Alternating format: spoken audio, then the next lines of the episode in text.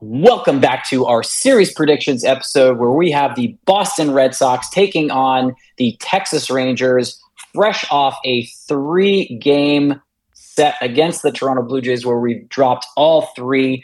The Red Sox have now lost six of their last seven, and game one features Cutter Crawford against Jordan Montgomery. Terry, who do you have winning game one?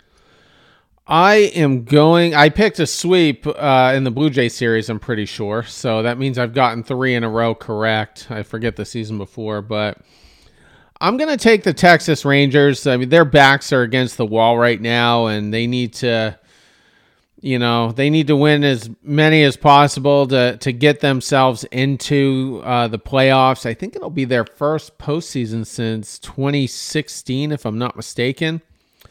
So they've got a drought that they're trying to, uh, you know, get rid of. And Jordan Montgomery hasn't pitched super great. He is coming off of a pretty good start, though, against the uh, Toronto Blue Jays. I think this Blue Jays lineup should be able to do quite a bit of damage on Cutter Crawford. And quite frankly, I know this sounds mean, but I want Cutter Crawford to get destroyed every time out because I, I don't want to listen to, oh, Crawford could be the number, um, you know, he could be the number five pitcher next year. I don't want to hear that. I think we were lucky to get what we got from him this year. And, um, it, and if I'm correct, I think this Texas Rangers lineup will, um, will do a number on him. Who did I say? Who did I botch it? You said Blue Jays. It's all good. Oh, no. Montgomery got lit up against the Blue Jays is what I thought I said. Oh, they're talking about the Blue Jays series. I apologize. Okay, maybe I yeah. misheard it then. No. Cool. Cody, who do you have for game one? How how can you pick the Red Sox at this point, right? Uh, at this point, it seems like the, the entire organization, top to bottom, has, has mailed it in, has given up, uh, which really is a bummer to, you know, the resident optimist of, of the show. Um You know, Crawford's a bulldog. He's going to go out. He's going to try to fight. He's going to try to do everything he can. But until I see this offense wake up and and put some crooked numbers up on the board in a somewhat consistent fashion, I'm not going to pick the Red Sox. I got the Rangers in game one. Yeah, I have Rangers game one, too. Uh, Cutter Crawford's had two blips in his last three starts. Jordan Montgomery's had two blips in the last two months. So Montgomery literally came one inning away from having a four-hit shutout against the Diamondbacks. Uh, also went seven innings strong against the Blue Jays. He's just feeling it, feeling himself. He's doing great. Uh, so Rangers, game one. Game two, we got Tanner Houck going up against former Red Sox pitcher Nate Eovaldi. Nasty Nate. Terry, who do you got? Well, for the first time in several games, I will pick the Red Sox to win one here. Um, Nathan Eovaldi just... I haven't seen him pitch his last few times out, but he was nursing a um, a forearm issue, which sometimes can lead to Tommy John uh, if it's the flexor tendon. And, I mean, his last few times out, he's pitched three and a third, two and a third, one and a third.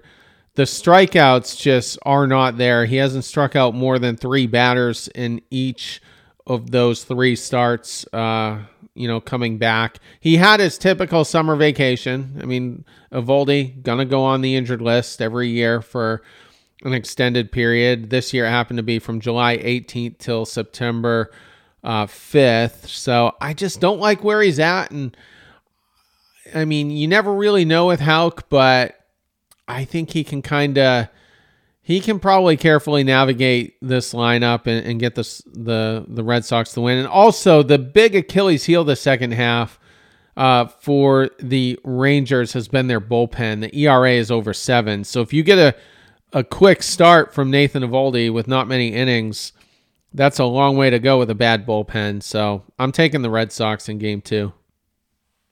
Cody. I, too, will take the uh, the Red Sox. They seem to have a penchant for doing it well against other teams' uh, top-line starters, their one or their twos. Uh, last time out against the Red Sox, five and a third innings, four earned runs. Um, he hasn't been, you know, kind of in Eovaldi shape as of recently. Um, for whatever reason, this uh, this leads me to point to, to thinking the offense is going to wake up. Uh, you know, they like straight uh, fastballs, and Eovaldi definitely throws a lot of those. So give me the Red Sox in game two. Nate Eovaldi, as Terry mentioned, got to get his second bit of summer break. This is a guy earlier this year that was shutting out teams left and right, actually went almost thirty straight innings without allowing a runner to score. And in those games, went three and oh, didn't lose between early April and mid-June. Two months, did not lose. It was insane. Um, to Terry's point, he has not had more than three strikeouts since the first of July. Over two and a half months.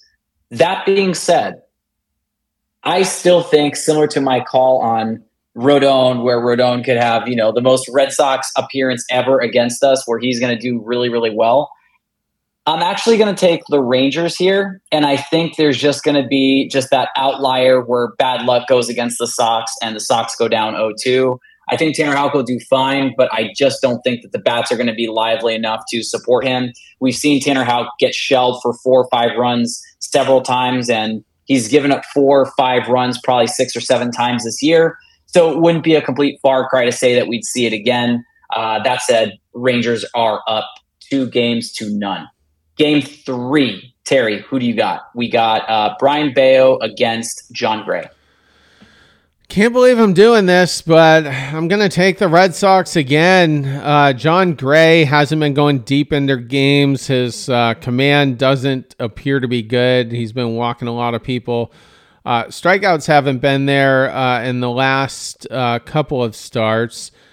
And, I mean, Brayan Bello is coming off of a great start. And if I'm correct about game two with the bullpen logging a lot of innings, it's just going to be that much worse in game three if John Gray can't go deep. So I, the Red Sox bats are cold, but I, based on the pitching matchups, I'm going to take them to win the series two out of three. If I'm wrong, it's going to be because the Texas Rangers bats just simply get red hot. Cody. Yeah, I know. Here we are talking about like being pessimistic, not not thinking the Red Sox are going to get it done. And uh, I've talked myself into the Red Sox winning two out of three. Um, don't know where it came from, but Bayo's been, or don't know where it came from in the sense of being optimistic and, and then winning two out of three. I know where it's come from for Bello. The guy's been a stud all season. He's been, you know, the guy that's trying to prove, hey, I'm extension worthy. I've got to be, you know, either top priority of the offseason or one A after after Casas. And I think he continues to get it done. Um, it should be an interesting series, right? We've got we've got guys that are trying to set up their careers versus guys that are trying to get into the postseason. Uh, so we'll see who wants it more. And I like the Red Sox in game three. So Red Sox game three, I'm just not going to go against Bello. Uh, John Gray's been a little bit of a hot mess, and Bayo's fresh off of a career performance, striking out ten in six innings. And I don't think he's going to change his tune.